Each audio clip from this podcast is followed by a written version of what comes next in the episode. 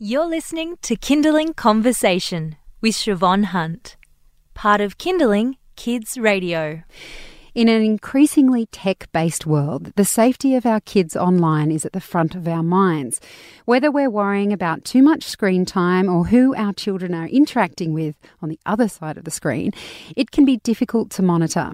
15 year old Carly Ryan was a victim of online grooming from a 50 year old stranger posing as a 20 year old.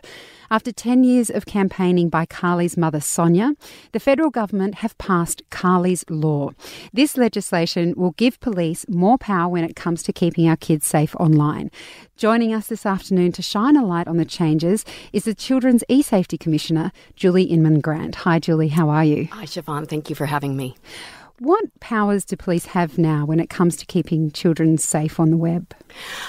Well, when it comes to um, a grooming offense, the current uh, state and federal provisions they have at their disposal is re- are, really for after the crime happens.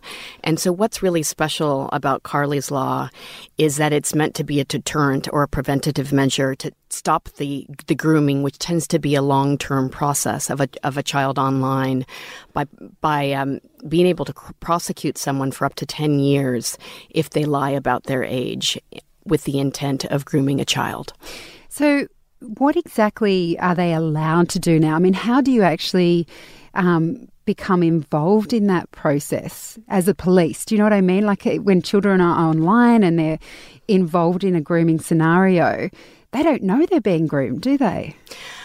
Often they don't know they're being groomed and I, I, think that's why children are so vulnerable. You know we teach them about stranger danger at a very early age and it's easy easy for kids to distinguish when a stranger comes up to them and offers them some lollies um, when they're sitting on a park bench versus what um, predators can do online. They can use a different uh, picture, they can talk in teen jargon again, predators are very seasoned at also um, looking for people who might be vulnerable and they're grooming them and they're building trust over a long period of time.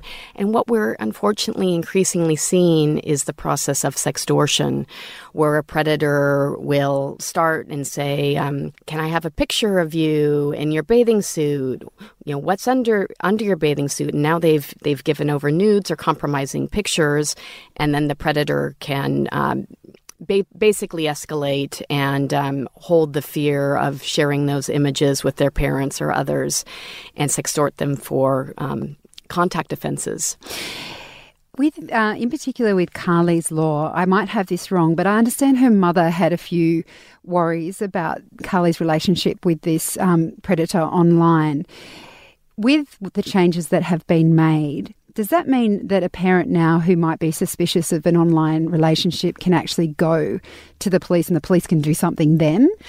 Uh, that that's that's precisely why this is such an important um, bill because it does give police that extra power, that extra tool to be able to go after someone. And that's why it is so important that parents continue to be engaged with their kids' online lives. They know what they're doing, what sites they're on, who they're talking to. Um, in, in any case, if you have any fears that your child is talking to somebody that they shouldn't, or you don't know who the person they're talking to are, you should report it to the police.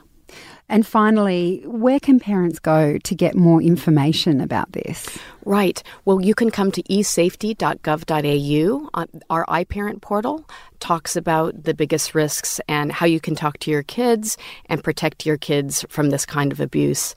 I'd also I'd also just like to say, um, you know, Sonia Ryan is an an incredible inspiration to us all to take the most traumatic, horrendous situation any of us as parents could imagine, and to harness that into something positive, uh, for something that can protect future children. It's it's it's really an amazing testament to her strength and her perseverance. Yeah, it's certainly a, a good achievement today. Thank you so much for your time, Julie. Thank you, Siobhan. That was Julie Inman Grant. She's the Children's eSafety Commissioner. And if this interview has raised any concerns for you, head along to kinderling.com.au where we will link you to resources from the eSafety Commission as well as the police if you have any other questions. You've been listening to a Kinderling Conversation podcast. We'd like to reach as many parents as possible, and you can help us by giving us a review wherever you downloaded this episode. It means that more people can find us. I'm Siobhan Hunt. See you next time.